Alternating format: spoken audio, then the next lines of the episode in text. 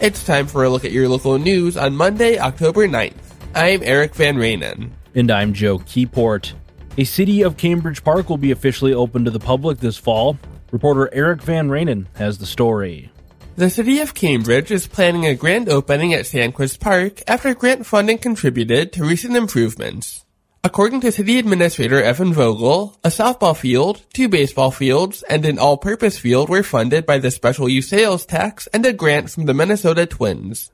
Area softball, baseball, and football groups also supplied volunteer labor for the project. Vogel said the improvements have been well received and that a grand opening ceremony to recognize the parties involved in the effort was recommended for this autumn. There's a recommendation from those involved that we should do effectively a, a grand opening for Sandquist Park uh, with the new improvements that it's seen. This is largely to help fill out the qualifications for the grant that we see from the twins and as a sign of appreciation to those that volunteered their time. The council directed city staff to set a date and time for a grand opening ceremony. In other news, the Isanti County Board of Commissioners approved hiring Angie Larson as Auditor Treasurer and CFO for the county during a meeting last week. Larson has been filling the position in an interim capacity since Chad Struess resigned in July. She previously worked as the county's property services and election manager prior to the promotion, which was made effective on October 5th. The board has considered making auditor treasurer an elected position starting in 2026. Approval for Larson's promotion was unanimous. A suspect is being held on a second degree murder charge in a Fish Lake Township shooting death. News director Joe Keyport has the details. Law enforcement is investigating a death in Chisago County after a woman was shot and killed Friday afternoon.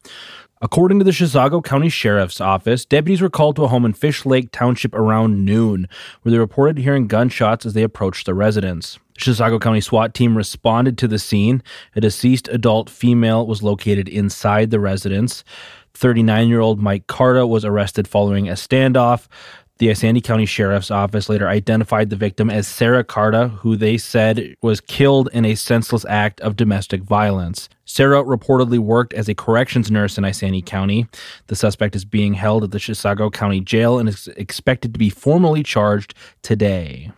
And finally, a sandstone bar has become an unlikely meeting place for a group of people who believe they've encountered the supernatural. The idea came from Gary Wood, owner of Woody's Bar and Off Sale, who says he's had encounters with cryptids like Bigfoot while hiking deep in the northern woods. Wood says it's not uncommon for patrons of his bar to share similar experiences. It's actually more people than you would think. Every once in a while, I'll get somebody who just kind of gives me the eye roll, but more often not than not, I get people who either agree and say, I've seen something, I've heard something, or know somebody who has. A group of about 10 to 15 met last week to swap stories about what they've experienced. Wood says once people warm up, they are quick to share. You know, a lot of times at first they won't say anything, but once once you say, well, you know, this is what I saw in the woods mm-hmm. one time, they'll say, well, you know what, I saw this or I saw that, and, and then all of a sudden it, it they kind of let their guard down, and then and then people share more than than than they normally would. With the first meeting under their belt, the group hopes to continue to meet monthly.